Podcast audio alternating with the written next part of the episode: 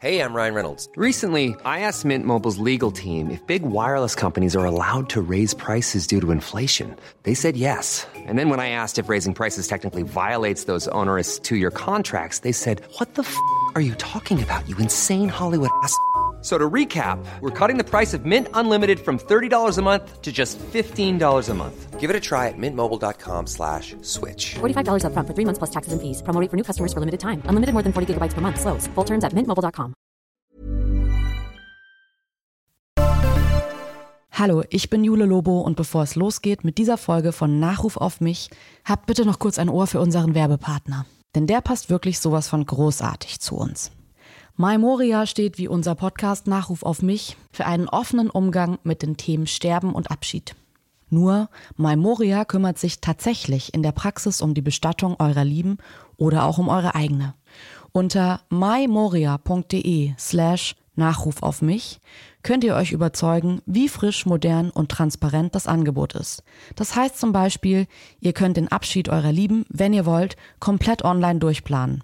Erd-, See- oder Baumbestattung, Sarg oder Urne? Welche Blumen soll es geben? Welche Musik? All das wäre zum Beispiel von Hamburg aus für eine Bestattung in München easy online planbar. Bei Fragen hilft euch die Maimoria Telefonberatung. Die ist durchgehend für euch da, Tag und Nacht. Ihr könnt aber auch in eine der 27 Filialen in Deutschland kommen. Die gibt es von Berlin über Freising und Leipzig bis Weilheim. Und was ich besonders cool finde, ich kann bei Maimoria auch meinen eigenen Abschied schon jetzt vorplanen. Und zwar kostenlos. Inklusive persönlicher Briefe an Angehörige oder Regelungen des digitalen Nachlasses. Das finde ich gut, weil es meine Angehörigen entlastet und ich weiß, dass es schön wird, wenn es soweit sein sollte. Also, den Abschied, die Bestattung, individuell und modern planen mit MyMoria. Alle Infos gibt es unter mymoria.de slash Nachruf auf mich. Ich würde mich gerne bei der Sterbehilfe in der Schweiz anmelden und wenn mhm. ich Bock habe zu sterben, dann sterben, das selber auswählen und dann, dass das niemand irgendwie einfach meine Asche verbrannt und irgendwo hingestreut und fertig. Nachruf. Nachruf. Auf mich. Auf mich. Nachruf auf mich.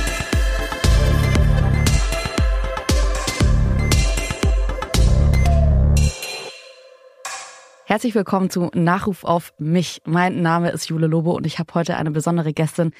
Sie ist Musikerin, Modedesignerin, Moderatorin, Jennifer Weiss, Jennifer Rostock, Jeniva, Hallo. Hi, grüß dich. Muss mich erstmal an deinen neuen Nachnamen gewöhnen. Obwohl es ja für dich gar nicht, wahrscheinlich ist es ja nicht mehr neu jetzt. Ne? Doch, ich habe gerade ich gerade beim, beim Vorlesen wieder gedacht, zum Glück steht da wieder Lobo, weil ich Hättest hätte sonst ne? was anderes gesagt. Ich finde es auch ganz, ganz komisch, dass man, also werden wir heute auch noch drüber reden, voll komisch, dass man in der Mitte seines Lebens einfach seinen Nachnamen als Frau meistens abgibt ja, und dann anders heißt. Stimmt.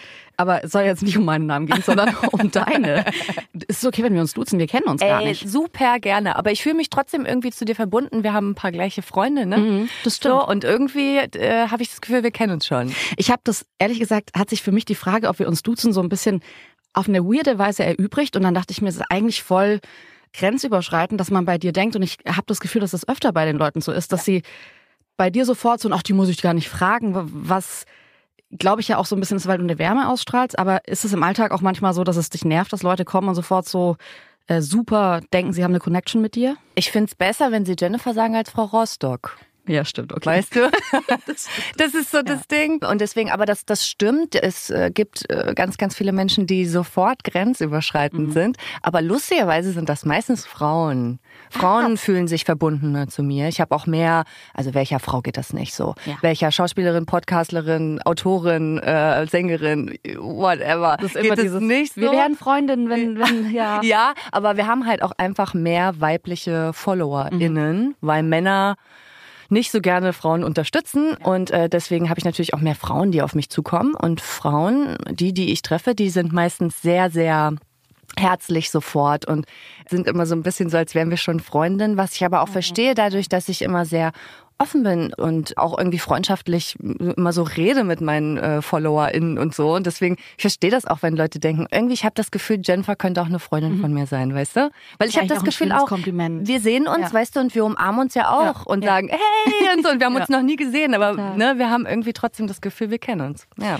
Wir werden jetzt gleich einen Nachruf von dir hören. Hast du dich OMG. mit diesem Thema schon mal so beschäftigt? Also liegst du manchmal so nachts im Bett und denkst dir, fängst dann an zu weinen und denkst so, oh, wenn ich tot bin und dann Ein Glück nicht, nee. ist gar nicht dein, also Nee, so, es ist oh, geil. Also. Tod ist wirklich gar nicht mein Thema. Wirklich, wirklich gar nicht. Ist auch toll, ähm, weil über den Tod nachdenken, das macht man halt noch, wenn man am Rand steht. Sehr, sehr viel. Ähm, merke ich dadurch, dass ich einen alten Hund habe und Ja. das jetzt immer mehr so wird, dass man drüber nachdenkt, wie ist es dann, wenn es ihm nicht mehr so gut geht und wie ist es dann, wie entscheidet man, jemanden loszulassen und so weiter. Von meinem Freund, der Vater ist gerade gestorben an Krebs. Ah. Meine Großeltern sind vor ein paar Jahren gestorben. Also ich hatte schon sehr, sehr viel Berührung mit Mhm. dem Tod. Und ich muss sagen, ich habe das bis jetzt immer sehr gut aufgenommen, weil ich einfach verstehe, warum Menschen gehen müssen. Weißt du, damit neues, Ja. neues Leben äh, entstehen kann und so, das ist halt so. Und deswegen, wenn man, wenn man das akzeptiert, dann kann man das irgendwie besser handhaben. Würdest du in deinem Nachruf als Musikerin eh sagen, ey, da muss eigentlich für mich steht meine Musik, da muss Musik rein? Oder findest du gesprochenes Wort gehört schon auch dazu, auch wenn jetzt irgendwie eine Künstlerin stirbt und ähm, ja. Ja, beides auf jeden Fall. Also äh, mein Leben ist ja nicht nur Musik. Ja. Ist Ja, viel Musik, ist Musik. aber aber äh, nicht alles so, ne? Und ich will auch noch ganz viel irgendwie schaffen in meinem Leben, das nicht mit Musik zu tun hat und deswegen ist es voll cool. Ich bin jetzt total gespannt. Okay, also wir gehen jetzt davon aus, du stirbst heute tatsächlich. und Okay, jetzt, alles äh, das wäre dann jetzt gut. Nachruf. Hören wir Ja. uns äh, den mal an. Es ist ein Leben auf Zeit und es geht zu Ende, rinnt wie Sand durch deine Hände. Und ich weiß, es macht dich traurig. Doch komm und trau dich. Auf dem Album ihrer Band Jennifer Rostock, der Film von 2009, findet sich dieses ihr Lebensmotto. Trau dich, egal was die Leute sagen, egal wenn was traurig ist. Hauptsache was machen, abhauen, ausprobieren. Tag sagen, wenn die Aliens kommen und nicht paralysiert im Scheinwerferkegel stehen. Auf Usedom war sie sowas wie ein Alien. Eine aus der Generation Kaffkinder. Immer Fremdkörper zwischen Dorfdisco und Nazi-Lagerfeuer. Aber krasse Kaffkinder kennen das.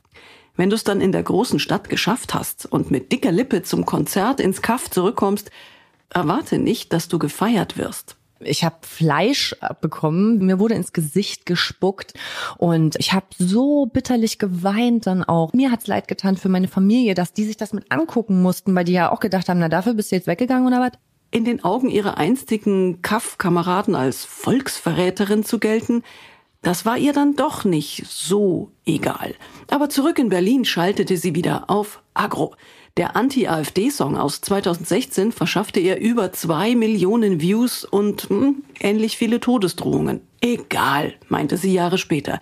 Sie würde es genau so wieder machen. Bist du gegen Inklusion und für ein Abtreibungsverbot? Bist du ein bisschen Schobi und ganz schön homophob? Scheiß du auf gesellschaftlichen Fortschritt, sagt der freien Welt Ade. AfD. Aber nur die dümmsten Kälber wählen ihre Metzger selber. Egal, nicht egal, egal, nicht egal. Vor allem beim Thema Frau sein gab's von ihr Bandbreite wie Breitseite. Sie konnte sich fett empören, wenn Frauen auf Fickbarkeit reduziert wurden. Denn jede Freundin auf Usedom hatte eine Geschichte oder mehrere über sexuelle Übergriffe, erzählte Jennifer Weist mal im Podcast Der Dorfkrug. Und die Tipps für die Mädels damals waren, dass man aufpassen muss eben. Und dass man, wenn man dann von der Disco nach Hause kommt, dass man sich eben eine Kapuze überzieht und ein bisschen männlich laufen soll. So. Unfassbar. Aber in der dicken Hauptstadt vor den Kameras von Visavis YouTube-Kanal zum Beispiel, da war sie dann wieder die Hengstin, die Herrin über ihre bunte, nackte Haut, die hohe Priesterin von Sex und Liebe. Für dich ist also auch völlig okay, wenn die sich auf dich einen runterholen und natürlich. Holt euch auf mich einen runter. Kommt schon. nee, bin ich gut. Ist doch super. Das ist doch ein Kompliment. Provokation und Rebellion auf der einen Seite und die tiptop saubere, aufgeräumte Wohnung, in der sie gerne viel Zeit alleine bzw. mit Hund Whisky verbrachte, auf der anderen Seite. Sie lebte und liebte ihre Widersprüche, nur darauf angesprochen, das wurde sie nicht so gern. Wie Sprech singt sie im Intro zu ihrem ersten Soloalbum Nackt von 2022. Ich höre schon wieder Sprüche über meine Widersprüche. Es gibt eben Dinge, die sind nicht egal. Doch was ihr von mir haltet, das ist es nun mal. Also ich bin eine nette, umgängliche, sympathische, lustige, intelligente Frau. Warum soll ich das denn nicht sagen? Oder so. Letztendlich egal. Denn es war ihr Leben auf Zeit und nun ist es zu Ende. Eins aber ist sicher. Für sehr viele Menschen, für Fans, Freunde, Familie, für Oma und Opa, die jetzt auf sie warten, war sie so vieles. Nur eins eben genau nicht. Egal. Muss ich jetzt weinen? Nee, ich bin jetzt tot. Ich bin ja tot. Ich, Ja. ja. Quatsch, ne? Nee, du bist ja jetzt im Himmel. Du bist Ja, ja, jetzt im, besser ja. noch. Glaubst du an, an den Himmel? Nee. Ich glaube an das Nichts danach. Ich denke, danach ist nichts. Ja. Oder anderer Körper. Ne? Löschen und dann zack, woanders rein, das Gewissen, äh, was, was auch immer, was wir da abgeben, die Seele. Hast du eine Vorstellung von deiner Beerdigung? Also so ähm, gibt's irgendwie so, hast du, ein- ich habe jetzt neulich gesehen, es gibt auf dem iPhone sogar schon so ein, äh, also kannst du bei Notfallkontakten kannst du auch einen Nachlasskontakt angeben. Also eine Person, die dein Handy irgendwie dann öffnen kann und eben Krass. Allen schreiben kann. So hast du sowas eingestellt? Hast du ein Testament? Alles Nee, gar nicht. ich habe Äh, gar nicht. Nee, ich habe auch, viele planen ja auch ihre Hochzeit oder so. Ich, das habe ich noch nie gemacht. Ähm, äh, viele sagen, also wenn ich sterbe, dann soll auf meiner Beerdigung das und das gespielt werden. Keine Ahnung. Ich will, glaube ich, für, weil, also ich auch keine Kinder möchte, das heißt, es gibt keine Hinterbliebenen. Ich würde mich gerne bei der Sterbehilfe in der Schweiz anmelden und wenn ich Bock habe zu sterben, dann sterben das selber auswählen und dann, dass das niemand irgendwie einfach meine Asche verbrannt und irgendwo hingestreut und fertig. So. Das überrascht mich 0,0, dass du so eine Meinung zu selbstbestimmtem Sterben hast, zu Sterbehilfe. Weil wenn man dich ein bisschen verfolgt, finde ich, merkt man krass, was du für ein Autonomiestreben hast, wie selbstbestimmt du dein Leben lebst. Wie war das als Kind? Warst du als Kind auch schon so? Ja, leider. Meine arme Mama, ey. Ja, ey, die tut mir manchmal leid, wenn ich jetzt so darüber nachdenke. Ich meine, das ereilte ich ja auch noch, ne? Hast du, kriegst du Mädchen? Ich Nee, war Jungs, total, das ist wieder ein Junge. Scheiße, mein Gott. Ich war eine totale Rebellin und ich habe alles gemacht, auf was ich Bock hatte. Und meine Mutter ist ähm, alleinerziehend gewesen und die wollte alles richtig machen und die hat mir sehr viel erlaubt Mhm. und die Sachen, die sie mir nicht erlaubt hat, die habe ich mir einfach genommen und dann habe ich sie vor veränderte Tatsachen gesetzt. Ne? Piercing, Tätowierung, alles Mhm. einfach so, hier ist es. Und meine Mutter macht das weg und ich so, nö. Und dann, ne? Oder auch so, du hast Hausarrest. Ach ja? Und wie Mhm. willst du das kontrollieren? So, immer halt. Und hat sie dich ein Stück weit auch dazu erzogen oder war das in dir? Wo kommt es her, dieses Mhm. Ich mache, was ich will? Ja, das weiß ich auch nicht, wo das herkommt. Ne? Also klar, 50 Prozent Veranlagung durch Eltern. Das heißt, in meiner Mutter hat das bestimmt auch gesteckt. Die ist aber natürlich in einer anderen Zeit groß geworden. Deswegen weiß man jetzt nicht, wäre die in der Zeit, in meiner Zeit groß geworden, hätte sie vielleicht studiert, wäre sie in eine größere Stadt gezogen, was wäre da los gewesen. Ne? Ich weiß, meine Mutter hatte viele Männer auf jeden Fall in ihrem Leben. So, die hatte Spaß, sag ich mal. Das weiß ich. Aber also sonst glaube ich, ähm, waren die Möglichkeiten halt nicht so da, wie jetzt äh, zum Beispiel bei mir. Und ich weiß aber, dass sie ein total umgängliches Kind war. Also die war keine Rebellin auf jeden, auf jeden Fall so wie ich. Und ansonsten, ich, ich würde mal denken, dass das schon durch das Umfeld kommt. Also äh, jetzt im Nachruf wurde es ja auch angesprochen, ich war ja beim Podcast Dorfkrug und ähm, einer von den beiden hat ja ein Buch geschrieben, Nullerjahre. Das habe ich mir neulich angehört, weil wir haben, ähm, er ist glaube ich 85 geboren, ich 86 und wir kommen ja wirklich beide von da oben. Und alles, was der beschreibt, das ist eins zu eins das, was ich erlebt habe. Also du wurdest dazu angehalten, halt irgendwie äh, aggressiv zu sein, du musstest rebellisch sein, du musstest saufen, du musstest Drogen nehmen, du musstest hart sein und so weiter. Also das ist schon auch irgendwie in Mecklenburg-Vorpommern aufgewachsen, so ein Ding. Ähm, ich habe mal, ich glaube, Klaas Häufer Umlauf war das mal, der hat mal im Podcast erzählt, dass er schon mit als ganz kleines Kind mit seinen Eltern irgendwie äh, auch im- Cluburlaub war und auf die Bühne ging und halt da entertained hab hat und ich sich auch. das Mikro genommen hat. Und ich habe das von dir auch gehört und da dachte ich mir so, ach, das ist doch irgendwie interessant. Man sagt ja diesen Spruch, das, was so im Grundschulalter im Zeugnis steht, da sind oft so Sätze drin, die sich dann tatsächlich auch, oft auch Sätze, bei mir stand zum Beispiel, diesen Satz werde ich nie vergessen, der hat mir auch ganz lang, war der so schlimm für mich, da stand drin, Juliane ist stets bestrebt, im Mittelpunkt zu stehen. War das schlimm für Oh, dich, ich ja? fand das so schlimm als Kind, weil wenn du halt denkst, du willst irgendwie zu, dazugehören Ja, und das hört okay. sich ja auch nicht cool an. Also die Lehrerin mochte mich auch nicht. Sie hat das ja nicht positiv formuliert und Ach hat gesagt, so. das ist eine Entertainerin, sondern eher so dieses, die kann nichts, aber will die ganze Zeit irgendwas Ah. sagen oder so. Heute denke ich mir so, ach klar, ich habe schon immer irgendwie kein Problem mit Öffentlichkeit gehabt Mhm. und das ist heute meine totale Stärke, aber damals fand ich das total schlimm. War das bei dir, also du hast einfach so das Mike damals schon genommen, das war klar. War dir selbst so klar, es wird in so eine Richtung gehen später mal für dich? Oder? Ja, das ist eine gute Frage. Meiner Mutter war es auf jeden Fall klar, dass es in irgendwie so eine Richtung gehen wird. Genauso wie Klaas Häufer Umlauf das dann erzählt hat, Cluburlaub mit meinen Eltern. Ähm, ich habe es gerade irgendwie wieder in, in, äh, ins Gewissen gekriegt wegen Mädchen Mädchen, einen Song, den ich rausgebracht habe. Und äh, den Song Mädchen von Lucy Electric habe ich früher mit weiß ich nicht, neun Jahren oder so im Cluburlaub performt, zum Beispiel. Ne? Ja. Ich habe das auch immer gemacht. Oder davor noch, also als ich sechs, sieben war, da habe ich zum Beispiel die Wochenshow zu Hause bei uns nachgemacht. Irgendwie Ricky und das Popsofa und so. Ne? Und habe das nachgesprochen oder habe eine Modenschau veranstaltet und habe mir mein, habe mir so ein Mikrofon äh, haben wir äh, gekauft. Und ich musste immer mit diesem Mikrofon, bin ich da immer rumgerannt und so. Also ja, ich habe das irgendwie, ich wusste irgendwas Bühnenmäßiges. Ne? Aber ich habe ja ganz lange gedacht, ich möchte Schauspielerin werden. Mhm. Ich habe auch so Theater AG gemacht oder Theaterschauspielerin. Ne? Also irgendwas in diese Richtung Bühne. Ich habe auch immer Hauptrollen gespielt. Ich konnte mir voll gut Text merken und so. Also alles, was ich jetzt immer noch so drinne habe und immer noch für meinen Beruf brauche. Ja.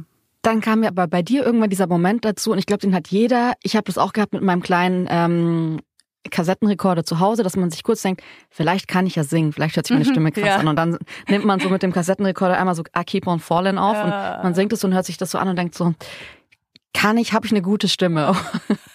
Und bei 99 Prozent, bei 99 Prozent der Menschen ist es dann so, nein, aber bei dir ist es ja, und das hört man gerade auch, ich, ey, ich habe den Nachruf jetzt ja schon ein paar Mal von meiner Kollegin Doris gehört und trotzdem immer, wenn dieser AfD-Song kommt, ich finde, der ist einfach auch musikal, also inhaltlich, ja, aber das ist auch musikalisch ein Song, wo ich immer noch kommen Gänsehaut, Tränen in die Augen, weil der so krass gesungen ist. Findest du? Er ist einmal gesungen. Also ein, halt einmal gesungen, kurz vor die Kamera gesetzt und gesungen. Ja? Also ich finde den in vielen Sachen total schlecht. Ne? Ich denke so, boah, nein, der hätte besser singen können. So. Aber Ach, darum ging es ja nicht. Es ging ja gar nicht aber, darum, also ich finde genau. Also ich finde dafür, dass es in dem Song ja gar nicht darum ging, mhm. Zu singen, ist er einfach trotzdem so gesungen, dass er mir immer wieder einfach so unter die Haut geht, weil er so gesungen ist. Und, oh, danke. Ähm, Wann war bei dir der Moment, dass du gemerkt hast, ich kann singen und ich kann besser singen als alle anderen oder viele andere? Ja, ich, also mein ganzes Leben lang. Ne? Also ich habe wirklich schon auch ähm, im Kindergarten mit Freundinnen so Sachen zu Hause aufgenommen. Wir haben dann irgendwie auch so, so Songs geschrieben, aber ohne Musik. Mhm. Wir haben einfach nur so und dann haben wir irgendwas gerappt und dann haben wir eine Melodie danach gesungen, weißt du, und so mit so Texten, die wir nicht mögen ja. aus dem Kindergarten und so. Ähm, sowas habe ich gemacht. Dann ähm, habe ich ganz früh auch angefangen Karaoke zu singen. Ähm, wie gesagt, schon mit neun irgendwie im Urlaub auf der Bühne gestanden. Und mit dem Karaoke, das war, glaube ich, das war die Erfahrung, wo ich dann wusste, dass ich irgendwie das weitermachen muss. Ähm, weil erst habe ich das nur so für mich gemacht, dann hat meine Freundin zugehört und meinte, boah, voll schöne Stimme und so. Und dann ähm, gab es mal so eine Karaoke-Nacht im Jugendhaus, wo wirklich Publikum auch dazu kommen konnte. Und dann habe ich, glaube ich, My Immortal gesungen von Evanescence. Ähm, und da haben mehrere ähm, Leute geweint im Publikum und kamen danach zu mir und meinten, oh, das war so berührend und so, ob ich schon mal drüber nachgedacht habe, Sängerin zu werden. Und ich glaube, da so habe ich dann gedacht, okay, Oh ja, ne? Und kurze Zeit später hat mich ja dann der Joe schon angesprochen, ob ich dann nicht in der Schülerband singen will, weil sie noch eine Sängerin brauchen, ne? Und dann dachte ich, okay, ne? Aber das ist crazy, weil die ersten Male, die ich auf der Bühne stand, war ich gar nicht so mhm. wie ich jetzt heute bin auf der Bühne. So mhm. scheißegal, einfach hinstellen und jo, einfach locker mit dem Publikum reden und easy bewegen und ich fühle mich total und selbstbewusst und so war ich gar nicht. Ich war so auf die Bühne kommen, ans Mikrofon stellen, Konzentration, singen, alles klar, danke, und nächster Song heißt so und so, weißt du? Ja. Also so war ich früher. Ich musste da auch erst reinwachsen in diese Rolle und so. Auch wenn ich das von meiner Familie immer cool konnte und mhm. im Urlaub auf der Bühne und yeah und so. Aber als es dann wirklich wahr wurde und ich dann wirklich Sängerin einer Band war, da musste ich erstmal in die Rolle reinwachsen. Und es war auch ganz am Anfang von Jennifer Rostock war es auch noch so. Ähm, irgendwann habe ich gesagt am Anfang, nee, ich sag gar nichts auf der Bühne, das ist nicht mein Ding und so. Dann musste das unser ähm, Ach, Gitarrist machen. Das hätte ich jetzt gar nicht gedacht. Ja, dass, crazy. Okay, du wolltest einfach. Ja. Ich wollte so understatement-mäßig, glaube ich. Irgendwie dachte ich, das wäre mega cool, wenn ich einfach nur singe und sonst gar nichts Kunst sage und so. Genau. Und äh, oh, wer ist die so Mysterium-mäßig? Mhm. Ne? Wer ist sie wohl? Und sie gibt gar nichts von sich preis und bla bla. Und irgendwann habe ich einmal, glaube ich, einen Witz gemacht und alle haben sich weggebogen und ich dachte so, okay, also Moment na, mal, das Moment ja. mal, ich scheine ja wohl auch einen Humor zu haben. Das ja. probiere ich noch mal. So.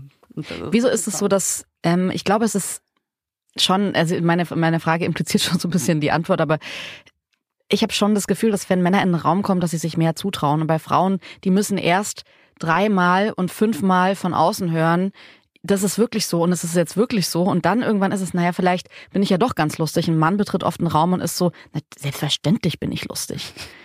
Wieso, woher kommt diese Big Dick Energy und wieso haben Frauen diese Big Dick Energy? Naja, wir, äh, Männer kriegen diese Big Dick Energy ja schon von äh, Kindesbeinen irgendwie rein, oder? Mit, den, mit der Brust irgendwie reingeimpft. Ja. Äh, und äh, ja, wir Mädels wachsen ja schon immer noch damit auf, irgendwie ruhig und bescheiden zu sein, ordentlich zu, am Tisch zu sitzen und sich jetzt nicht laut zu äußern und sowas. Ne? Also ich habe diese Erziehung auch noch von meiner Mama mitbekommen. Ne? Deswegen mich wundert das nicht. Aber ähm, ich musste mich schon immer sehr behaupten in der Schule, weil äh, also alle Jungs haben ja Mädchen für irgendwas diskriminiert. Ne? Hast du zu große Brüste? Hast du zu kleine Brüste? Hast du also lange Haare, kurze Haare, hast eine große Nase, hast eine kleine. Also es ist ja total scheißegal. Jedes Mädchen wurde ja in der Schule für irgendetwas gemobbt. Ne? Bei mir war es Brett mit Warzen und Giraffe, weil ich einen ziemlich langen Hals habe.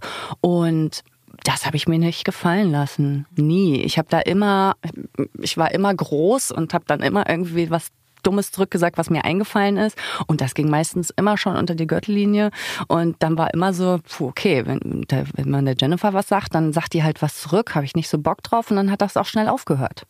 Es gibt diesen Spruch, ähm, man wird nicht berühmt oder man geht nicht in die Öffentlichkeit für die Welt, sondern für die fünf Leute im Dorf, die scheiße zu einem waren.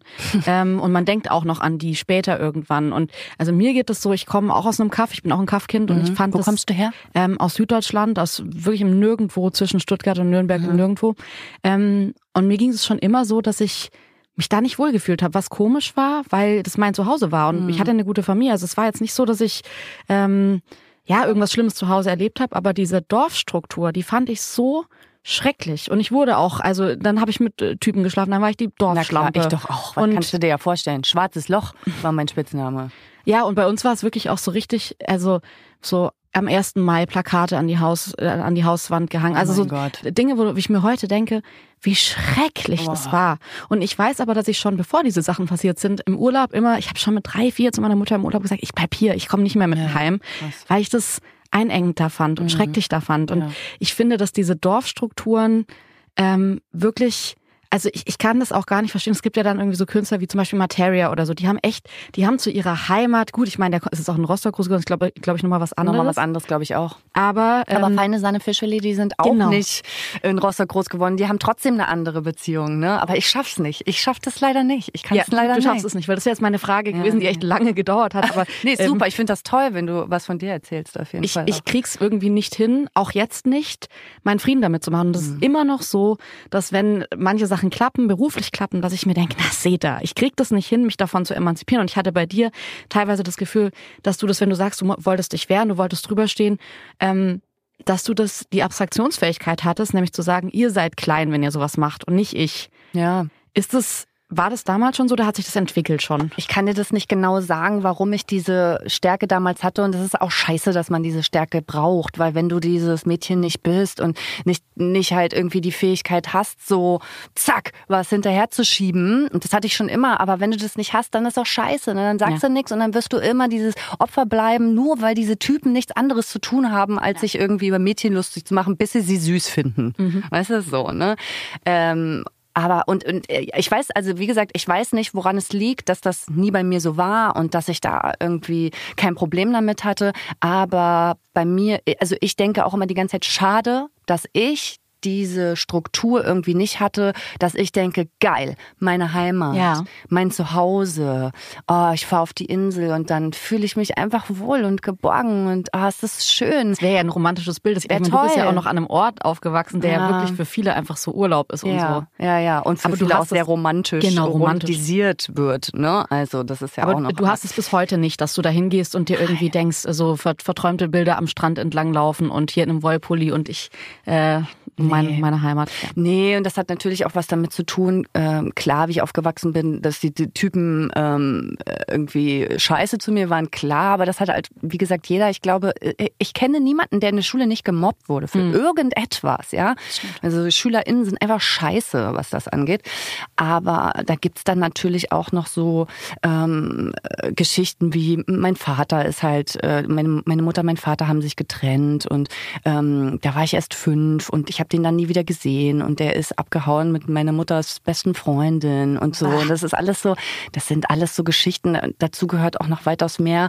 Ähm, es gibt viele Sachen in meiner Kindheit, die sind einfach nicht cool gelaufen und die haben mich sehr doll geprägt und die sind auch schuld daran, dass ich Zinnowitz, Mecklenburg-Vorpommern, die Insel Usedom, dass ich das nicht als meine Heimat sehe, überhaupt nicht und noch nie gesehen habe. Also so wie du, ich habe mich da noch nie wohl gefühlt.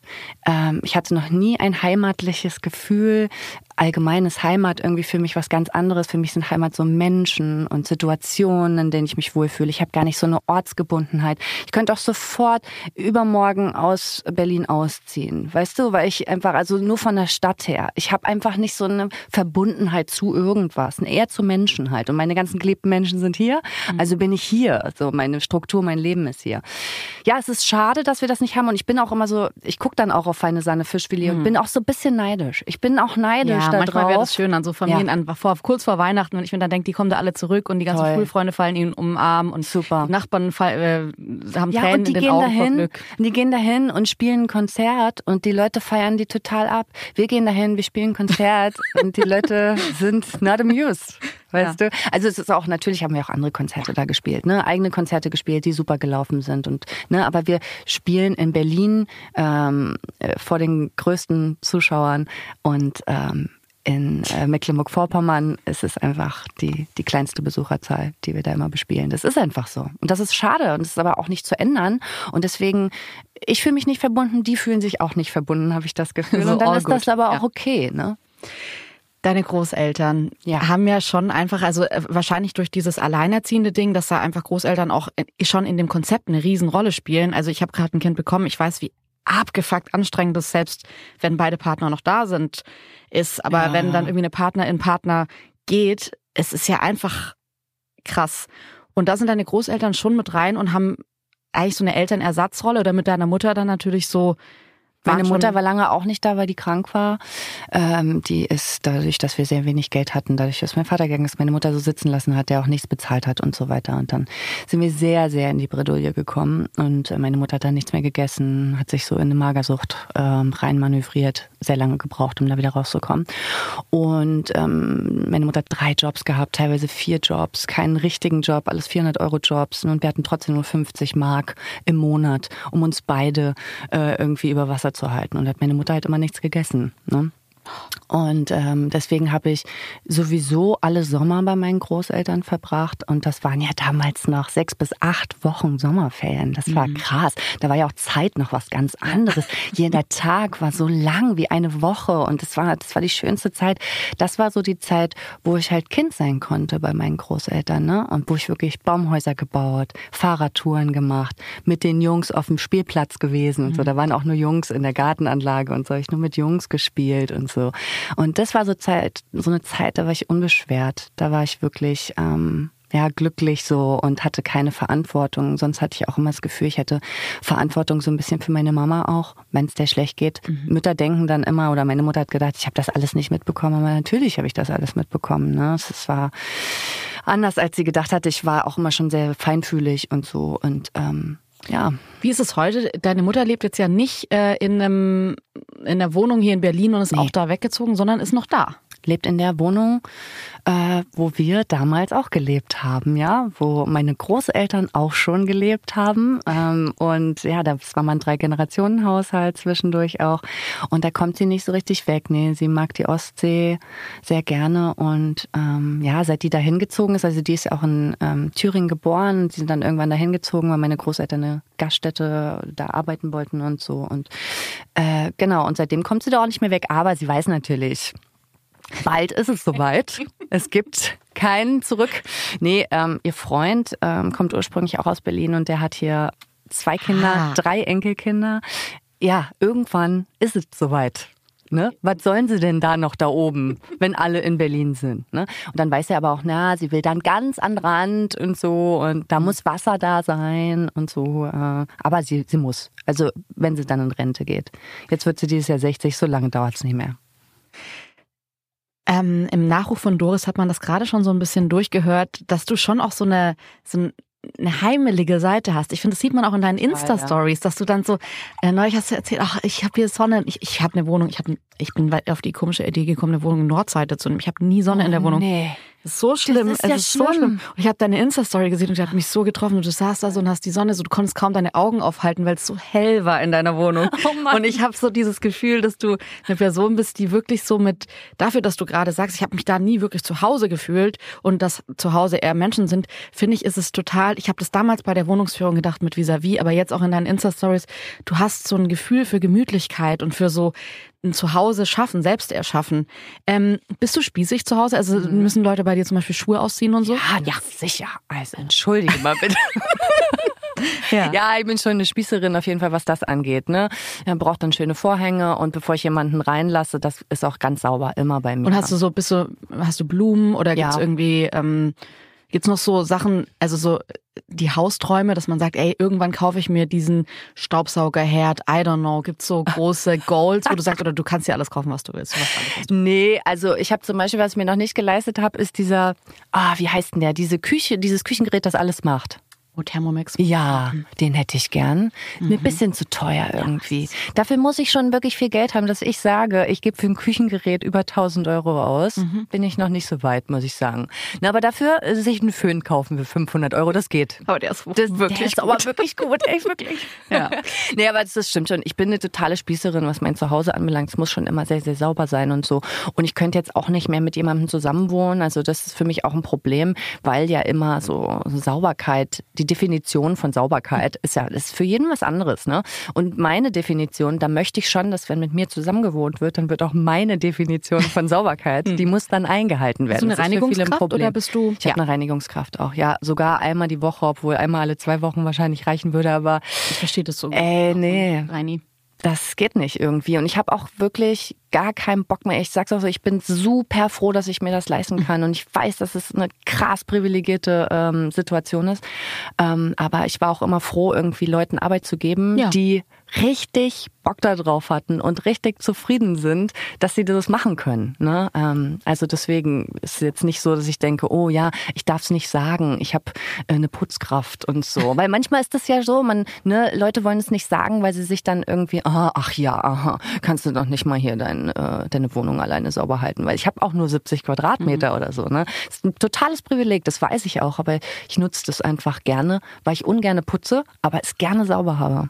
Ich finde, wenn man dich verfolgt und sieht, ich finde auch in manchen Bereichen äh, überrascht es mich, wie unluxuriös und einfach auf dem Boden geblieben du dann so Sachen machst, wo ich mir denke, krass, da könnte sie jetzt irgendwie tausend Stylistinnen und bla und Pipapo haben. Ach und so, das ja. Hast du dann Mhm, nicht? nee. Und bei solchen Sachen, finde ich, versteht man das aber total, weil man merkt, wenn man dir irgendwie eine Minute folgt, dass du halt ein Mensch bist, dem das Zuhause wichtig ist. Ja. Und ich finde, das sind einfach Prios setzen. Und klar, es gibt Leute, die können diese Prios gar nicht so setzen. Ich finde es auch gut, dass du das erwähnst, aber trotzdem finde ich es auch in Ordnung zu sagen, ey, ah, es gibt hier in Berlin zumindest echt viele Menschen, die ist, denen ist das, also ich habe auch während des Studiums geputzt, ich fand das Hammer. Also Ja, mir hat es immer. Spaß gemacht. Na klar. Äh, Es war für mich ein guter Job, wo ich nebenher irgendwie meine Musik, Podcast hören konnte. Und ähm, es ist trotzdem dann am Ende so, dass man sich halt denkt, cool, ähm, der Benefit, den man dadurch hat, wenn man das mag, das kann ich total verstehen, dass man in Ja. eine saubere Wohnung kommt und so ein bisschen dieses, Ja, ist mir Ah. total wichtig, meine Wohnung. Ja, ich weiß auch nicht. Aber dann zum Beispiel, wenn ich einen TV-Auftritt habe oder so und dann so, hm, ja, brauchen wir da jetzt irgendwie Make-up? Und ich denk so, ach, kann ich eigentlich selber machen, ist jetzt auch nicht so wichtig, ne? Und Klamotten, nee, das mache ich schon, ne? das ist kein Problem, ne?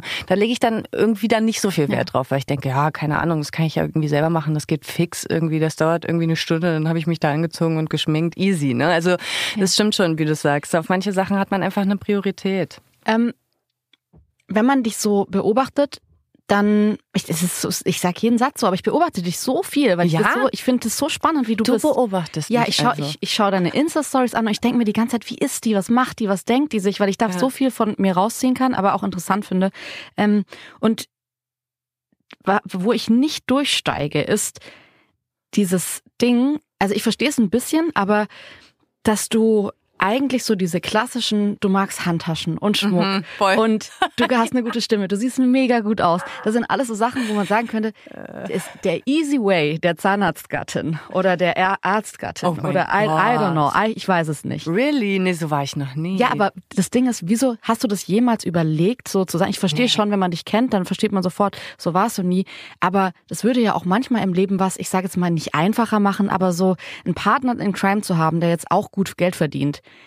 Ja, aber da musste ich doch auch jemanden, ich habe ja kein Problem damit, jemanden zu treffen und dann ist er reich. Aber es ist nicht Ja. passiert. Ja, das weißt ist einfach du? nicht passiert. Ist Ah, einfach okay. nicht passiert. Weil ich habe manchmal hat bei Ich dir bin manchmal nicht fast, dagegen Ja, okay, oder weil so. ich hatte fast das Gefühl, dass du so ein Oh, bisschen sagst, nee. nee, ich brauche das so gar nicht, ich will das auch nicht. Ich will Nee. mir was beweisen, dass ich das alles selbst schaffe. Nee, Es ist auch, es ist auch richtig schwierig. Ich finde zum Beispiel, also ich habe sehr, sehr viel Glück mit meinem Partner gehabt, weil ähm, ich habe das sehr oft in der Vergangenheit gehabt, dass, weil ich glaube, ich war immer eigentlich die Großverdienerin, sage ich mal, äh, auch früher schon, äh, weil dann äh, die Männer irgendwie was noch studiert haben oder keine Ahnung was. Und ich weil konnte du schon so immer ganz- erfolgreich warst, dass es Oh ja, Männer gibt, aber früher auch, kann, wo man okay. ich noch nicht so erfolgreich war oder so, dann war ich trotzdem in der Beziehung immer die, die am meisten verdient hat. Ich war auch mal mit einem Kripo-Beamten zusammen, da habe ich trotzdem mehr verdient. Weißt du, wie ich meine? Also das so.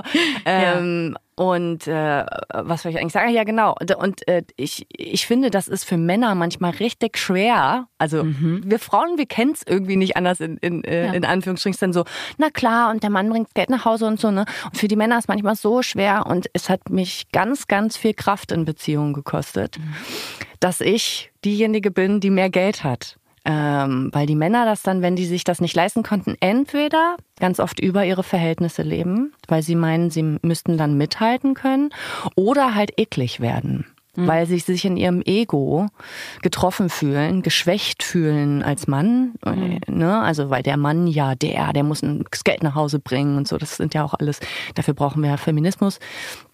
Ähm, und deswegen war es ganz oft in Beziehungen richtig äh, immer ein Thema. Ne? Das wollte ich gerade eigentlich mit ähm, der einfache Weg, also nicht der einfache Weg im Sinne von, äh, du siehst doch gut aus, du musst doch nicht arbeiten, sondern dieses, es ist ja auch einfacher, jemand, ich sage jetzt mal, finanziell auf Augenhöhe zu haben, dass du diesen ganzen Hassel nicht hast, weil ich habe Ja. schon oft das Gefühl, dass Männer in ihrer Männlichkeit manchmal so lost sind. Einfach Voll. auch, also ich will sie nicht, ich will, das hört sich jetzt an wie eine Entschuldigung, aber ich glaube schon, dass es crazy ist, wenn du aufwächst mit einem Männerbild irgendwie von deinem Vater und Großvater vorgelebt bekommst, du musst der Verdiener der Familie Ja, sein. absolut. Dann hast du die, äh, den modernen Feminismus, der sagt, du musst das überhaupt nicht, du Ja. musst ganz anders sein. Und dann stehen plötzlich diese Männer da zwischen diesen Entscheidungen. Und ich glaube, dass Männer oft da zu Menschen werden, die sie eigentlich nicht sein wollen, weil sie ein bisschen überfordert sind mit, wie soll ich eigentlich sein, wie habe ich eigentlich zu sein. Ist es so ein bisschen, glaubst du, dass es wichtig ist, dass es Frauen wie dich gibt, die einfach in so einem Kontext aufklären? Also ich meine, du sagst es ja schon auch öffentlich, du redest da ja schon drüber und sagst so, ich kann mich noch vor ein paar Jahren, hast du, glaube ich, mal über eine Beziehung auch so gesprochen, dass ich dachte, cool, das höre ich gerade zum ersten Mal, dass jemand auch so offen drüber spricht und das auch einfach anspricht. Ist dir das wichtig, da Role Model zu sein und zu sagen, okay, schaut mal zu oder machst du einfach? Ja, mach einfach, ne? Also Role Model ist halt immer so ein Ding, weißt du, ich krieg halt voll oft Fragen gestellt zu irgendwas, weil ich irgendwie in einem Nebensatz irgendwas gesagt habe oder ich war jetzt in einem Podcast und dann fragt noch mal jemand, immer, du hast das und das gesagt und so. Und dann denke ich so, hm, jetzt kam die Frage irgendwie dreimal, komm, dann beantworte ich es jetzt öffentlich und so, weil ich habe auch überhaupt kein Problem damit, über äh, meine Beziehung zu sprechen. Ne? Wenn ich jetzt nicht den Namen nennen muss und den ständig posten muss, weil das ist gar nicht mein Ding so. Ich möchte das privat halten, aber ich kann trotzdem ja darüber sprechen, weißt du, und das irgendwie Leuten beantworten. Aber ich sehe mich jetzt irgendwie in keiner Rolle oder so, ne? Dass ich eine Vorbildfunktion habe, weil ich in der Öffentlichkeit stehe und Verantwortung habe, weil ich in der Öffentlichkeit stehe, das ist klar, die nehme ich auch an.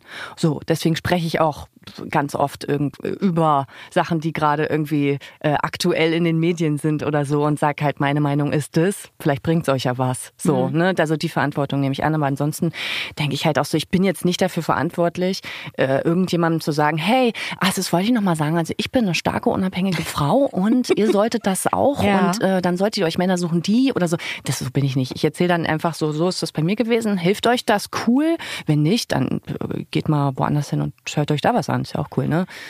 Ja, aber wobei ich schon beobachte, ähm, du hast es zum Beispiel bei deinem Albumtitel, also den so erklärt hast und erklärt hast, dass dieses Nackt auch emotional zu verstehen ist und dass es ähm, politisch ist und sozialkritisch ist, aber auch private Themen behandelt, wie ich glaube, du hast Kiffen und Polyamorie genannt, äh, private Themen für dich.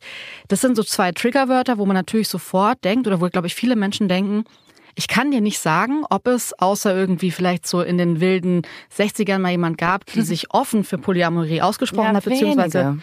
wenige, also sehr wenige. So wenige, dass ich sagen würde, du wirst sofort, wenn du sowas ansprichst, ein Stück weit zum Role Model, weil das so wenige sagen. Und ich frage mich aber, und ich glaube, da ist schon dahinter auch dieses, du sagst halt, ja, meine Güte, ich habe eine Reinigungskraft und ja, meine Güte, ich äh, lebe so oder ich, ich kiff mir einen rein und ich kann trotzdem noch stehen.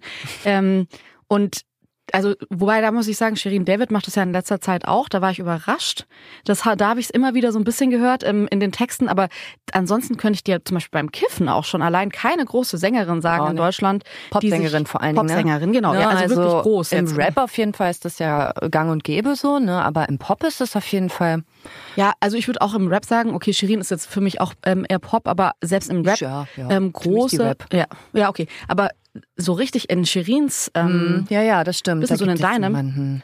wenige und, Ja. oder kaum. Ja. Und ich frage mich, warum Das will niemand, niemand Man will möchte, das nicht sein. Nee, man möchte das nicht sein. Man möchte das, glaube ich, nicht sein, weil dann viel auf einen zukommt. Ich kenne das ja auch schon. Ich Mhm. ist ja nicht so, als wenn ich seit gestern kiffe, sondern ich kiffe seit ich 13 bin. Und ich habe das auch schon immer gesagt. Immer. Ja. Auch egal in welchen Interviews oder so. Ich habe schon immer gesagt. Und alle sind immer danach so, ah, Oh, sollen wir es rausschneiden? Ich weiß nicht, ob wir es rausschneiden. Könnte sein, dass wir es rausschneiden müssen. Und so, ne? Oh, oh und so, ne? Ja. Und ich habe das Gefühl, jetzt wurde es so ein bisschen so, ah, es könnte sein, dass es legal wird. Dann sind, jetzt sind ein paar mehr so, ach super, ja, weil ich kiff auch. ne? Dann ist ja super, Ja. weil wenn es jetzt ega- legal wird, dann können wir es ja sagen. Nee, aber es wurde immer in Verbindung gebracht mit äh, kein gutes Vorbild sein können. Ja, und ich finde sogar, wenn man so diese Reaktion sieht, ich habe dich auch so in klassischen Fernsehinterviews gesehen. Ähm, ich habe mal ein- eine Insta-Story von Jasmina Kuhnke gesehen, die gesagt hat, Leute, ich bin schwarz, aber ihr habt doch kein Recht, den ganzen Tag in meine scheiß Stories Ja. zu sliden und irgendwelche Fragen zu stellen über Rassismus. Ähm, ihr habt nicht das Recht drauf, eine Antwort zu mir äh, zu bekommen, nur weil ich schwarz bin. Das ist nicht mein Job. Mein Job, ich bin Autorin, ich bin Com äh, Comedian und ich bin nicht dafür da, euch den ganzen Tag darüber aufzuklären, wie Rassismus funktioniert. Richtig. Und ich finde aber bei dir ist es so asozial nervig, wenn ich das sehe, ich habe ein Tattoo. Es nervt Ja. mich für dich so krass mit, dass Ja. du sofort die Tattoo-Beauftragte von Deutschland so ein bisschen bist. Also wir haben gesehen, sie haben Tattoos, sie verstecken es ja auch nicht und deswegen haben wir jetzt das Recht darauf, alles über ihre Tattoos zu fragen. Was bedeutet das denn zum Beispiel? Das ist was und diese, das ist ja schon so ein bisschen dieses Role Model-Ding mit dem Tattoo, aber auch mit ähm, Kiffen muss man sagen können, ich kiffe, ohne sich die ganze Zeit anzuhören. Ach, du hast doch damals 1993 gesagt, du kiffst, dann hätte ich jetzt mal eine Frage zur aktuellen politischen Lage in Deutschland. Das Weil so kommt's mir mir so, nicht. Ja, aber ich, mir kommt's jetzt, also so ist ein bisschen Aber ich übertrieben, habe aber, es kommt mir so so ein bisschen Schubladen. vor. Ich habe halt viele so Schubladen, in die man mich reinstecken kann. Und je mehr ich davon preisgebe, umso mehr Schubladen gibt es halt, wo mich Leute reinstecken können. Das lieben Leute. Mhm. Das lieben sie. Sie hat Tätowierung, sie ist die Tätowierte. weißt du? Sie kifft, sie ist die Kifferin. Ja. Und dazu gehören ja alles Vorurteile, Ja. die mit in dieser Schublade stecken. Ne? Und ich stecke in so vielen Schubladen, das kannst du dir gar nicht vorstellen. Ne? Und eigentlich passe ich in keine so richtig rein. Ne?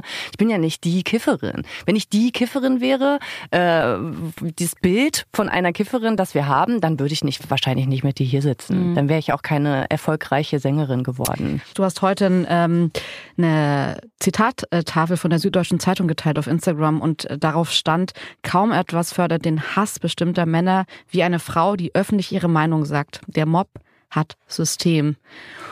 Und ich merke schon, es, ich finde es total schwierig, weil natürlich gibt es sofort Leute, die sagen, oh, kann man nicht einfach auch mal eine Frau scheiße finden? Es hat doch nicht immer mit Ja, äh, systematischer Ungleichbehandlung zu tun. Ja, I see that. Mhm. Aber ich würde trotzdem sagen, in ganz viel Ungleichbehandlung, der die Frauen passiert, ist immer sofort dieses Argument, nee, ich finde die nur scheiße. Also, ja, ja, Ich genau. bin jetzt hier nicht irgendwie. Ja, ja, ja. Ähm, Aber ich als Frau zum Beispiel, ich gucke 5000 Mal hin, ob ich eine Frau beschissen finde, jetzt wirklich. Mhm. Wirklich, wirklich, wirklich. Und ob das bei mir nicht auch internalisierte Misogynie ist. Und das sollten sich öfter einfach mal Männer fragen. Wir Mhm. Frauen fragen uns das dann, weißt du? Ich frage, ja, finde ich die Frau jetzt trotzdem, finde ich die jetzt wirklich scheiße? Finde ich die Sängerin jetzt wirklich scheiße? Oder finde ich einfach nur Mhm. kacke, dass die eine Sängerin ist, die auch gut singen kann? Und vielleicht triggert mich Mhm. das irgendwie. Und das frage ich mich ständig. Überall. Wenn es Frauen anbelangt. Und leider müssen sich das Männer viel mehr fragen und sie tun es nicht. Und kommen immer mit diesem Argument. Ja, aber kann man nicht mal, genauso wie du es gesagt hast. Aber sorry, deine Frage. Ja, nee, es ist eigentlich, du hast den Punkt einfach, ich glaube, es ist hier gerade einfach nur noch ein Gespräch, aber es ist ja auch Ja. äh, gut, dass es das ist bei diesem Thema. Als ich mich auf die Sendung vorbereitet habe, war auch in meinem Umfeld, als ich so versucht habe, mehr über dich rauszufinden, wie die Leute dich auch finden, wie nehmen die dich wahr, da war ganz viel drin, wo ich mir dachte, wow, das ist so falsch, das ist so falsch, das ist so ein falsches Bild. Ähm, und es Dass ist so ich mir falsch. aber auch irgendwann mal geschaffen habe, glaube ich. Das glaube ich halt nicht. Nee, ich glaubst glaub, nicht. Ich, also ich finde, das hört Na, sich 50-50 vielleicht. Also ich glaube, man hat sich so ein Bild auch irgendwie durch mal irgendwas geschaffen. Weil zum Beispiel, wenn ich jetzt im Nachruf ne, solche Sachen höre, wenn ich manchmal denke, ja, was hast du denn da gesagt? Aber hey, ich habe die Situation ganz genauso wie du gehabt. Ich habe mal in einem Interview irgendwann gesagt, für mich ist es ein absolutes Kompliment, wenn mir Männer hinterherpfeifen an der Baustelle. Ich habe Ja. damit überhaupt kein Problem. What the fuck? Ja. Ähm, das war, da war ich 19 oder Ja, so, als ich das genau, in einem Interview gesagt es. habe. Und deswegen ich- habe ich das auch drin gelassen im Ja. Nachruf, weil ich dachte, wir können darüber sprechen. Auf jeden Ich Fall. finde es nämlich, also ich finde es völlig in Ordnung, aha, als Frau auch mal falsch zu liegen, auch mal Scheiße zu labern und zu Ja. sagen, hier lag ich einfach falsch. Ich würde sogar sagen, ich würde die Aussage von heute immer noch unterstreichen. Es war aber für mich damals so, ich habe Sexismus nicht so miterlebt damals. Mhm. Ich habe gerade mit Interviews angefangen und da war es so, wenn da mal jemand irgendwie unter einen Kommentar geschrieben hat, die würde ich gern ficken, dann war ich erstmal so, ja, okay, cool, kann ich verstehen. So, ich fick auch gerne. Äh, nettes Kompliment, danke. Ja. Bis du irgendwann merkst, ach krass, hier wird gar nicht mehr über meine Arbeit gesprochen, sondern hier wird nur noch drüber gesprochen, die, die würde ich gerne mal ficken. Und plötzlich merkst du, dieser eine Spruch, es ist halt wie bei dem Tattoo. Diese eine Frage zum Tattoo ist okay. Sind es aber plötzlich nur noch die Fragen zum Tattoo, dann ist es nicht mehr okay. Und man muss ja auch wissen, ich bin ja irgendwie, wann haben wir angefangen, äh, war ich 13 und als wir dann nach Berlin gezogen sind, 18, 19, ne, Plattenvertrag gehabt, Mhm. so. Und dann hast du da Interviews mit 18, 19. Ey, mir werden teilweise da noch, da hast du gesagt, dass, ey, wie lange ist es her? Wie lange ist es her? Wie fucking lange ist es? Länger als mein halbes fucking Leben. So, und da habe ich Äußerungen getätigt. Ja, da war ich auch noch keine Feministin. Ich war, bis ich 25 war, hatte ich gar nichts mit Feminismus zu tun. Null. Ich habe das total abgelehnt und so weiter. Ich finde auch, da spielt immer noch dieser Fakt mit rein, den man ja auch als Frau haben soll. Das ist, man will ja auch die Coole sein, man will kein Na Problem mit allem haben. Man ist, ich bin auch mit Jungs aufgewachsen, dann hast du auch ganz viel Sexismus, merkst du einfach gar nicht, weil du denkst, das ist doch normal, dass es so ist und es ist ja Genau. auch nicht so schlimm, Ja. bis du irgendwann merkst, doch, eigentlich war es schon schlimm und Ja. eigentlich ist es gar nicht cool. Und ich finde auch so eine Aussage, dass die Leute dann kommen und so ein bisschen immer in einem, in- das habe ich bei dir total gemerkt, die suchen den Fehler im Feminismus. Sie sagen, ja, also da ist sie jetzt so, aber da, damals hat sie noch das und das gemacht. genau. Damals hat sie das gesagt, genau. Und deswegen, aber sag, das meine ich halt, aber das meine ich halt. Man hat sich das selber, man hat sich in dieses Nest gesetzt und dann hat man sich da einmal reingesetzt und dann kommst du da auch nicht mehr raus. Mhm. Da kannst du machen, was du willst. Die Leute werden dich so sehen und ich glaube, es ist halt, ähm, äh, äh, dass Leute ganz oft nur eine Chance Leuten geben und dann sehen die irgendwas, dann finden die das scheiße und dann ist auch gut. Jetzt höre ich mir die Musik die nicht mehr an, jetzt höre ich mir hier kein Interview mehr an, ist mir die Alte auch scheißegal. Was hat die da gesagt? Hast du mal gehört, was die da gesagt hat? Die geht für mich gar nicht. Fertig. Aber das ist halt was, wo ich inzwischen denke, unsere Gesellschaft wird dadurch so ungesund, dass ich denken würde, eher, ich würde mir für die Menschen, die das so verurteilen, wünschen, dass sie irgendwann lernen, okay, nur weil die mal irgendwie no- 2003 mal eine Aussage gemacht hat, die wirklich gar nicht klar geht, hat sie trotzdem heute ein Album rausgebracht oder ein Interview gegeben, das Ja. ich total interessant finde. Und ich finde schon, dass das wieder so ein typisches Ding ist, Frauen Kompetenz absprechen, weil sie mal einen Fehler machen, während Männer irgendwie nonstop Bullshit labern Ja, und man denkt sich auch, unfassbar. Mensch, ist ja süß, wie er damals ein bisschen falsch lag und so, wo man sich bei einer Frau denkt, es ist null süß, also, man verurteilt sie und findet sie scheiße. Und ich habe bei dir total oft gemerkt, dass Leute aufgrund irgendwie einer Erfahrung oder einer Sache, die sie mal irgendwo gesehen haben, dann so ein Bild haben und dann ist es so. Merkst aber du ich das? kämpfe dann nicht dagegen an. Also gar nicht. Ich denke auch manchmal, weil mich gibt's schon so lange, sage ich jetzt mal so. Und auch durch Jennifer Rostock, wir haben ja auch damals, wir galten ja auch als eine Band, die immer gesoffen hat. Ja. Ne? Dann kannst du eigentlich noch was anderes als deine Titten auf der Bühne zu zeigen. Niemand redet darüber, was ich auf der Bühne sage, aber ganz viele und lange Jahre wird darüber geredet, dass ich meine Brüste zeige. Ja. Aber nur einmal, ich habe es davor schon mal getan, als ich noch keine gemachten Brüste hatte, da ging es um das gleiche Thema und ich habe das gleiche ungefähr gesagt auf der Bühne und habe meine Brüste gesagt, da hat es niemanden interessiert. Ne, also das sind immer so Sachen, man nimmt immer so einen Teil raus und dann baut man das irgendwie auf und dann äh, ne, sehen die Leute dich in einer Identität, die du halt nicht bist und so. Aber ich, für mich ist das vollkommen in Ordnung. Ich denk so, mir ist das Latte, weißt du, ich habe auch solche Sachen wie, keine Ahnung, Leute, mit denen ich früher befreundet war, dann haben die irgendwas gesagt, ja, und das ist, dann finde ich die scheiße, dann entfolge ich Ja. denen. So, und das ist jetzt schon zehn Jahre her. Muss ich denen jetzt nochmal eine Chance geben, in Anführungsstrichen? Oder sage ich einfach, ja, komm, war mal gewesen. Ja. Ist doch okay. Ne? Vielleicht ist sie jetzt auch eine coole Frau, Ja. aber habe jetzt einfach nichts mit der zu tun und ich werde jetzt auch nicht irgendwie mehr die Nähe suchen. Und ich finde, da ist es halt auch so. Wenn Leute sich ein bestimmtes Bild gemacht haben Ja. und das sich immer wieder selber bestätigen wollen, dann machen die das. Und dann ist das auch okay, weil, weißt du, für mich gibt es kein nach oben mehr. Es gab es nie und ähm, deswegen ist das total cool für mich, weil ich habe nicht sowas wie, ich will eine Number One Single, ich will ein Number One Album, ich will auf jeden Fall mal spielen mit dem oder das große Konzerte. So, ich habe alles erreicht in meinem Leben, was ich erreichen wollte und alles, was jetzt noch kommt, ist Bonus, weißt du? Und wenn jetzt irgendwie Leute kommen von früher und sagen, ey, früher fand ich dich kacke, aber jetzt finde ich dich geil, ist cool. Aber wenn mir Leute schreiben, ich entfolge dir jetzt, weil du über kulturelle Aneignung gesprochen hast, dann fuck you einfach, dann geh doch. Ist mir Latte, wirklich. Lass uns mal noch ein bisschen über deine Kunst reden. Ich empfand diesen Moment total interessant, als du dich entschieden hast. Ich weiß noch, wie du das damals verkündet hast. Jennifer Rostock macht jetzt immer Pause. Ich habe sogar damals irgendwie gedacht, dass es sich so nach Wir hören für immer auf anhört. Also vielleicht habe ich das damals irgendwie falsch verstanden, aber hast du Angst gehabt oder so den Gedanken gehabt, jetzt gehe ich mal raus, so völlig und mach. Also ich habe in dem Moment gedacht, oh Gott, hoffentlich geht die jetzt nicht nach Fuerteventura, macht ein Surfcamp auf, weil da hätte würde ich dich auch total sehen. Ja. Und so dieses Fuck-off Deutschland, also das, was du mit deiner Heimatstadt hattest, auch vielleicht mit Berlin. Voll. Und nie wieder eine Sekunde dran verschwenden, können. Musik oder Kunst zu machen. War dir klar, dass du irgendwie zurückkommen wirst? Oder Ja, ja. hätte das wirklich in dem Moment passieren können, dass du sagst, ich bin offen für alles und wenn das passiert, dann gebe ich mich völlig dem hin. Nee, ich hatte ähm, schon, wann haben wir aufgehört? 2018, ne? Haben wir aufgehört. Und mit 25, also vor zehn Jahren, habe ich schon das Bedürfnis gehabt, ein Soloprojekt zu machen. Und dann war aber, es war halt, lief gut mit Jennifer Rostock, zu gut. Ja. Und wir haben die ganze Zeit zu tun gehabt. Und deswegen habe hab ich kein Soloprojekt gemacht, weil das schwierig ist, irgendwo dazwischen zu quetschen. Das dauert zwei, drei Jahre, bis du ein Album gemacht hast. Das geht einfach nicht anders. Wer es schneller hinkriegt, der ist nicht dabei, währenddessen die Songs geschrieben werden. Ganz einfach. Schneller geht's nicht. Und das wusste ich schon mit 25, dass ich das machen will. Und dann war aber Jennifer Rostock vorbei und dann war ich so exhausted. Ich war wirklich erstmal ein bisschen drüber. So, ich will jetzt nicht schon wieder Musik machen sofort. Ich will erstmal was anderes machen. Was hast du gemacht? Na, dann habe ich mich erstmal um so Firmen gekümmert, die immer noch nicht äh, rausgekommen sind. Das ist Daran merkt man auch. Das ist wirklich ein, das, ich, ich verstehe schon, dass es das Business ist, aber dieses, da ist ganz viel zu tun. Ich kann noch nicht drüber reden. Das Nee, aber ey, Ah. guck mal, weißt du, alleine schon, wenn hier im Nachruf so Modedesignerin, dann denke ich so, pff, habt ihr noch gar nichts rausgebracht. Bitte, bitte, bitte, bitte. Das ist mir so unangenehm. Seit anderthalb Jahren sage ich, hey, hey, da kommen Klamotten raus. Sind Klamotten rausgekommen? so- Nein. Ja gut, aber man versteht ja, aus welchen Gründen die nicht rausgekommen sind. Ja, Und aus du hast welchen ja Gründen trotzdem Corona, oder? Naja, wenn es mal so wäre, ja. Ach so, okay, ich habe das völlig falsch ja. verstanden. Aber es ist schön, wenn du das so denkst, dann denken das vielleicht auch alle anderen Leute, dann bin ich fein raus, dann muss ich das gar nicht mehr erklären. Ist doch super. Also du willst, willst du es erklären oder nicht? Der Blick zur Managerin. Na, weil sie so lacht. So out. lacht. Nee, nee. Ach, ich kann, nee, das ist, ich, ich muss das irgendwann noch mal richtig Ja. erklären einfach. Aber das ist schwer, Klamotten zu machen. Es ist sehr schwer und ich habe das so nicht erwartet, weil ich war jahrelang auch für Merchandise zuständig und so, was was vollkommen anderes ist. Es haben so viele Sachen nicht geklappt. Ich glaube, ich habe jeden Fehler gemacht und bei mir ist alles schlimm angekommen. Also jeder Step war irgendwie nein, So nicht. Nein, nein.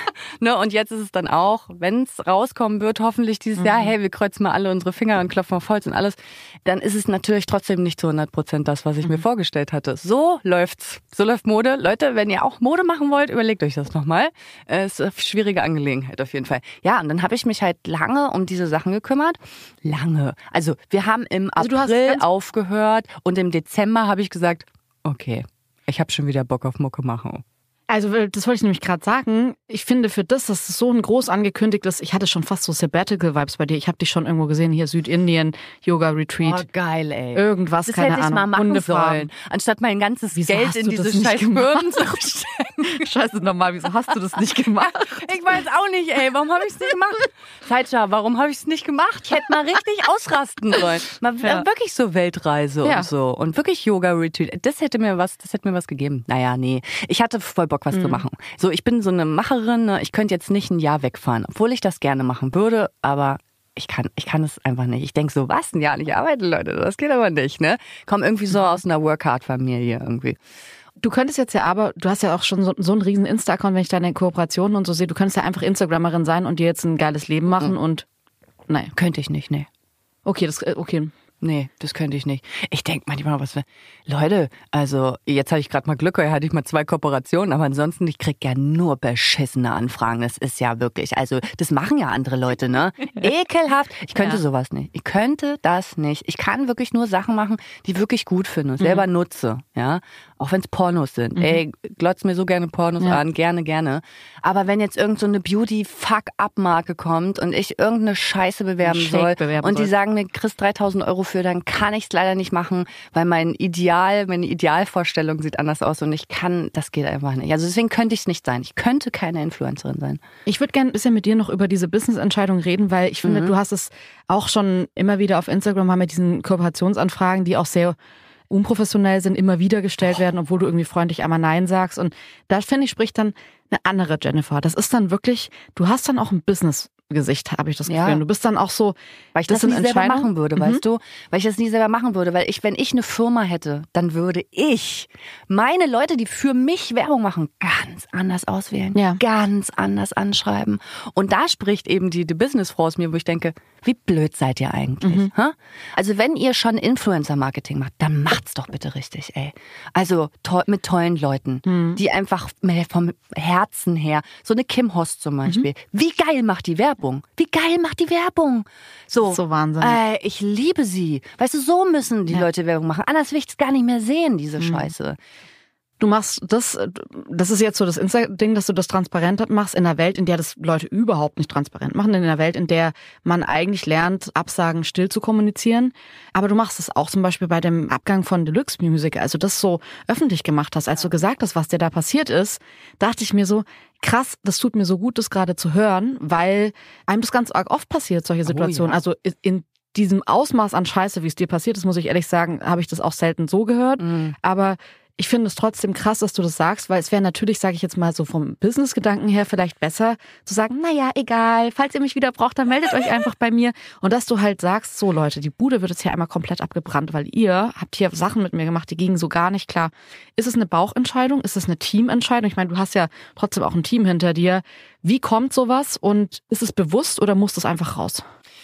Das ist nicht bewusst. Nee, das muss einfach raus. Also ich habe mich einfach ungerecht behandelt gefühlt. Ne? Und wenn ich mich ungerecht behandelt fühle, also ich meine trotzdem, weißt du, ich mache dann die Story und dann schreiben ja trotzdem Leute, willkommen in der Arbeitswelt. Äh, ja, ich krieg auch nur 10 Euro die Stunde und so. Ne? Das ist, ist mir völlig klar, dass Leute das, manche das auch nicht verstehen. Ne? Aber viele dann schreiben, was, 80 Euro die Sendung, das ist doch nicht dein Ernst. Und ich sag, doch. Das ist, was es war, ne? Oder wenn man die, man hat die Sendung einfach sechs Jahre, fast sieben Jahre habe ich die begleitet. Ich habe noch nicht mal ein Dankeschön bekommen. Ich habe noch nicht mal einen Strauß Blumen bekommen. Ich durfte noch nicht mal meine letzte Sendung abmoderieren. Ich durfte noch nicht mal sagen, das ist meine letzte Sendung. Es war so, ja, ja, nächsten Monat dann. Und dann so, ach, übrigens. Und dann kam die ganze Scheiße. Und dann hatte ich keine letzte Sendung. Das ist einfach dieser Abgang, das hat mich so getroffen. Und ich habe mit so vielen Leuten geredet aus der Medienwelt gerade am Wochenende wieder. Man denkt immer von außen, oh, tolle Sendung, oh, oh, schön, da, ah, die haben bestimmt ein tolles Team. Dann redst du mit den Leuten. Vor allem auch, also ganz kurz da rein, wenn man das so von außen beobachtet hat, das hat sich für mich wirklich so angefühlt. Ich bin auch aus allen Wolken gefallen, als du die Facts erzählt hast und zum Beispiel erzählt hast, dass du 80 Euro die Sendung bekommst, weil man hatte das Gefühl, man sieht da irgendwie Jennifer tolle Outfits, jede Woche neue Ja, ja. Outfits, Von ganz mir viele Sendungen. selber. Ja, genau. Und man hat das Gefühl, da ist ganz viel Geld und ganz viel Wertschätzung dahinter. Und hättest du das nicht öffentlich gemacht, hätte ich das auch weiter gedacht. Und ich hätte Ja. wahrscheinlich von diesem Arbeitgeber auch gedacht, dass die cool sind. Und ich glaube, dass das mit ein Problem ist in dem Business, dass ganz oft auch Arbeitgeber, die ihre Menschen scheiße behandeln, damit durchkommen, weil man als Arbeitnehmerin denkt, na ja, das gehört sich jetzt nicht dazu sagen, dass sie eigentlich scheiße waren zu mir. Muss man. Also ich finde, man muss das machen. Also klar, ich habe jetzt natürlich die Möglichkeit, das öffentlich zu machen und sonst. Aber ich habe, bevor ich es öffentlich gemacht habe, ich habe alles versucht, Ja. mit denen zu reden. Ich habe so eine lange E-Mail geschrieben. Ich habe nie eine Antwort auf diese E-Mail erhalten. Und da denke ich so, Leute, das geht echt nicht. Und Das hast geht du nach nicht. deiner Story nochmal was von denen gehört? Nein. Oder? Nein. Nein, das interessiert die einfach einen Scheißdreck.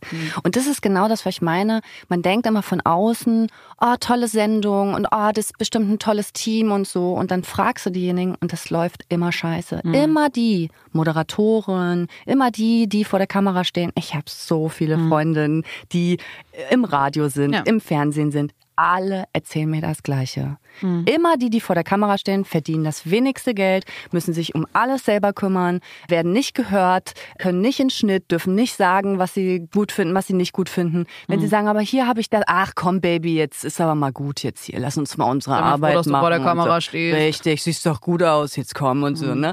Und das ist überall so, das ist richtig krass und dafür sagen es echt wenig Leute. Und es war mir ein Anliegen, obwohl ich wusste, dass ich Shit dafür bekomme und Ja. dann auch wirklich alle Zelte abbreche. Ey, I don't give a fuck, ich will da nie wieder hin. Ich will nie wieder hin zu denen. Die haben so stark von mir profitiert, Mhm. Ja. von dass ich die Sendung gemacht habe und ich die promotet habe und jede Deine ganzen Kontakte. Woche, ja, meine ganzen Kontakte. Warum sind denn da Leute hingekommen? Mhm. Weil ich gesagt habe, hey, hast du Bock in die Sendung zu kommen? Aber komm. Da müssen wir nicht drüber reden. Da müssen wir wirklich nicht mehr drüber Nee, reden. das aber ist schon lange ja. Mhm. her, aber trotzdem ist es immer noch so, mich triggert, merkst du ja auch, ne? Mich triggert das immer noch, weil ich das einfach unfair finde, weil ich es auch nicht schlimm finde, wenn man einfach mal sagt, Jennifer, danke für sechs Jahre. Vielen Dank, dass du uns da mit der Sendung auch so weitergebracht hast und we appreciate you. Aber ich glaube, also dieses Danke hast du nicht bekommen, aber ich glaube, und deswegen habe ich diese Frage auch heute hier im Podcast gestellt, wenn man sich mit dir beschäftigt und ein Bild hat und sich überlegt, was bleibt denn von dir? Was ist denn so, wenn du jetzt wirklich sterben würdest, so was ist, was ist denn in einem Nachruf, was wäre da drin? Dann finde ich, sind es halt solche Geschichten. Es sind so Geschichten, wo du was transparent gemacht hast, was unsichtbar gewesen wäre, dich dadurch auch größer gemacht hast, indem du auf Sachen aufmerksam gemacht hast, wo andere sagen, ah, nee, das ist mir jetzt irgendwie zu. Das schreiben mir auch echt ganz viele Leute, muss ich sagen. Wenn ich zum Beispiel sowas sage wie, ey, am Sonntag ist ein Konzert und ich wollte nur mal ganz kurz sagen, Leute, in der Pandemie haben die ganzen Musiker in Bands kein Geld verdient und das sind jetzt wieder diejenigen, die nicht zögern und einfach sagen, ja, wir treten umsonst auf und wir spenden das ganze Geld. Da schreiben mir Leute, ja, stimmt. Jetzt, wo du es sagst, es denkt da niemand Mhm. Ja. dran. Und das muss man mal ganz kurz irgendwie sagen, damit die Leute das auch mehr appreciaten einfach. Ne? Dass Mhm. Ja. äh, so Konzerne kriegen die ganze Zeit immer Geld reingepumpt und wenn es dann irgendwas gibt, für was sie stehen können, Mhm. sind sie so, hm, naja, wir haben ja nicht umsonst die meiste Kohle, wir halten sie zusammen. weißt Ja. du? Schlimm. Und deswegen finde ich auch, also ich würde mir es äh, total wünschen, dass mehr Leute in der Branche ein bisschen transparenter wären, aber die haben alle immer so ein bisschen Angst. Mhm. Ja. Ne? Die habe ich halt nicht. Denke ich mal so, willst du nicht mehr mit mir zusammenarbeiten? Verpiss dich, mir egal. Ja. Hey, lass uns noch schnell, ähm, wir haben schon so leicht überzogen, aber ich hoffe, wir sind zeitlich Geil, noch so, dass... Äh, ja, okay, Jackpot. Ähm, ich würde noch schnell acht Schlussfragen stellen, die ich allen Gästen Acht stelle. Schlussfragen. Ja, ganz schnelle kurz, Fragen. Ganz kurz. Schnelle Fragen sind tatsächlich. Du kannst sie auch mit Ja, Nein oder fast beantworten. Okay, bin gespannt. Ähm, so, von welchem Traum hast du dich bereits verabschiedet? Also ich habe alle meine Träume bis jetzt erreicht. Ich musste mich von keinem verabschieden bis jetzt. Was kannst du besser als die meisten? Singen, würde ich sagen.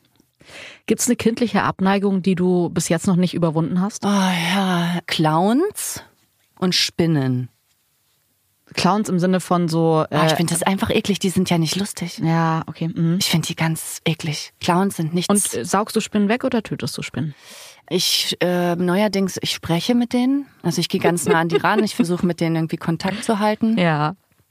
Und dann warte ich, bis mein Freund kommt und der muss sie dann rausbringen. Ich will die auch nicht Ja. töten. Manchmal passiert's, kommt drauf an. Ja. Aber meistens nicht. Gibt es jemanden, bei dem du dich noch entschuldigen musst? Mm, Nee, also ich bin krasser Entschuldigungsmensch. Ich kann das sehr, sehr gut, wenn ich irgendwie Scheiße gebaut habe und das auch denke, äh, mich zu entschuldigen, genauso wie Bitte und Danke sagen. Äh, Das ist auch sowas, das würde ich mir so wünschen in unserer Gesellschaft, dass das irgendwie so an der Tagesordnung wäre, dass sie alle das so leicht könnten. Ne? Aber es ist immer so, es wird ein Fehler gemacht und dann ist man so, hallo, wer hat das gemacht? Ich bin, ich hab nix, ich weiß nicht, nö, nö. Anstatt sich jemand entschuldigt, ne? Das ist äh, schwierig. Gibt es einen Geruch aus deiner Kindheit, an den du dich so erinnerst? Oder so einen Geruch, wo du sagst, ey, wenn ich das rieche, muss jetzt auch nicht Kindheit sein, sondern vielleicht zu Hause oder so, und du sagst, ey, ah, das ist einfach für mich so ein ganz besonders toller Geruch.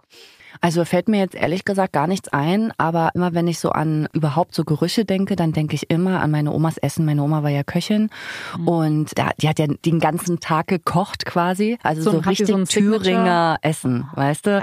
So richtig, ähm, ja genau, Klöße und Rotkraut und sowas. Ne? Aber früher auch noch so, da gab's auch noch so Hasenpfeffer, wo so Hasenblut drinne war und sowas alles. Also so richtig Mhm. Nasty shit. perverse Gerichte auf jeden Fall, ja. Was sollen Leute über dich erzählen? Oh, am besten nix, ey. Ja, wirklich? Ja, weiß ich nicht. Ich sag immer, wenn ich mir was wegwünschen könnte von meinem Leben, dann wäre es der Fame. Und das meine ich wirklich so. Ich lieb's auf der Bühne zu stehen und dass da Leute da sind. Aber sonst so weiß ich nicht so richtig, was ich mit Fame anfangen soll. Ich finde es so unwichtig und scheiße. Aber wenn ich manchmal. wenn jetzt so in eine Bar, in deine Lieblingsbar kommen würde und du bist nicht da und jemand sagt, hä, Jennifer, und dann sagt der Barmann, die Barfrau, die sagen irgendwas über dich. Gibt's da nicht sowas, dass du sagst, ich will, ich will, dass die mich lustig finden, ich will, dass die mich mögen, dass ich die Liebe bin, dass ich die, die bin, die was sagt, wenn wenn es ungerecht wird oder I don't know. Die Hengstin vielleicht. Ja. Könnten Sie sagen. Die Hengstin ist heute Ja. nicht da, oder wie? Das Ja, finde ich gut, Oh, das weil ich finde. Hengstin alles so ein bisschen impliziert, was du gerade gesagt hast, finde ich. Ähm, und letzte Frage, gibt's für dich so einen Spruch oder ein Lebensmotto oder irgendwas, wo du sagst, ey, das hat dir total geholfen, das ist so dein Mantra, das du anderen auch weitergeben würdest? Das habe ich schon mal in einem anderen Podcast gesagt, mach dich frei. Ist es für mich ähm, ganz viel von gesellschaftlichen Zwängen, von dem, was man selber manchmal denkt, von dem, was andere Leute von einem erwarten. Also einfach sich frei machen von diesem Ganzen. Also versuchen, die Gedanken nur bei sich selber zu haben und zu überlegen, finde ich das gut? Oder denke ich nur, dass ich das gut finden muss? So. Jennifer Weiß, vielen, vielen Dank. Ich danke dir. Nachruf auf mich. Nachruf auf mich ist ein Podcast von Zebra AudioNet. Idee, Redaktion und Produktion Doris Hammerschmidt und Frank Busch, Medienproduktion München. Moderation und Redaktion Jule Lobo. Ausführende Produzentin Tina Jürgens. Anregungen und Feedback gerne an info at zebra-audio.net. Nachruf auf mich.